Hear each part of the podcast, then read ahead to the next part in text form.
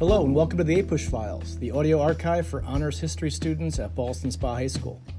For today's file, I'll be showing the Bill of Rights Institute's Homework Help series on William Boss Tweed and political machines. For resource links and source citations, please visit the show notes.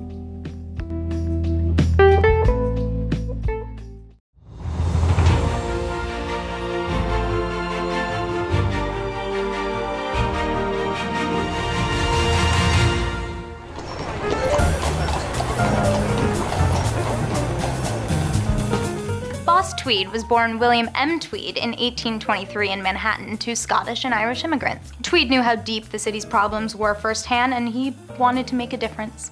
Yeah, well, I mean, New York wasn't always as it was today. Post Civil War, it was the dump of all dumps. Dirty, lots of crime, illness, poverty, you name it. The system wasn't just broken, it was never in place. You couldn't even walk down the street without someone dumping trash out their window on you. Something had to be done. Tweed worked extensively in public service. He was a volunteer firefighter, served on the Board of Education, the Board of Supervisors, and eventually became a state senator. He was a real New Yorker, grew up in a tough environment, and he made something of himself. He rose up quick and got himself control of Tammany Hall, and he ran that operation. Tammany Hall was a dominant political machine in New York that controlled the Democratic Party and most of their votes. Over half of New York's population at the time were German and Irish immigrants. He helped thousands of us get naturalized as citizens. In 1870, the state of New York granted New York City a charter that gave local officials, not the state, power over local offices. It became known as the Tweed Charter. Yeah, he had poor people working solid jobs for the first time, living in good homes with food and heat. So, and people gave him votes. Can you blame him? Admiration wasn't enough for him. Everyone has a thirst for something, and Tweed's was for power. He rounded up his own fleet of goons and crooked cops to crack heads for him. He had to stay in control. This circle of corruption became known as the Tweed Ring. He accepted bribes and kickbacks in exchange for jobs and favors. He drew up added costs for hospitals and even the Brooklyn Bridge. But in reality, he would pocket the money. Tweed had his hands in everything. He bought up a ton of New York real estate, so much so that at one time, he was the third largest landowner in the entire city. Mean, he had a mansion on Fifth Avenue and an estate in Connecticut where he would throw big parties and weddings.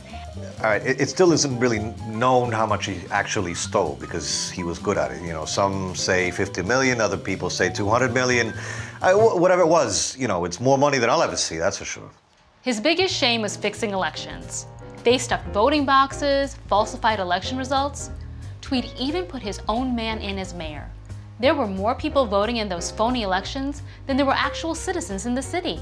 Thomas Nast, a political cartoonist for Harper's Bazaar magazine, drew up a series of political cartoons mocking Tweed and his corruption. He didn't mind the newspapers much, but those cartoons really brought him down because, like Tweed said, even though his constituents couldn't read, they could see. They'd had enough. Tweed was arrested in October 1871 and indicted on counts of embezzlement, forgery, and larceny. He was found guilty in 1873 and sentenced to 12 years. They got him.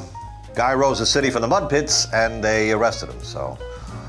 Even in jail, Tweed was a mastery of deceit. In 1875, he bribed his way out of prison and escaped in disguise.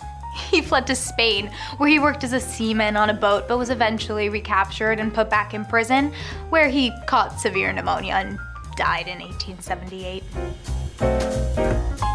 I would rather live in an emerald city with a guy like Tweed at the top than live in a cesspool with a goody two shoes at the top. The precedent that Tweed set was that crime pays, but that's not how it's supposed to work. He could have been remembered as a hero. Instead, he's a memorable crook with some cool cartoons made about him. Boss Tweed accomplished a lot, but he let greed get the best of him. It ruined him and stained his accomplishments. And no laundry detergent can get those stains out. Not even Tide.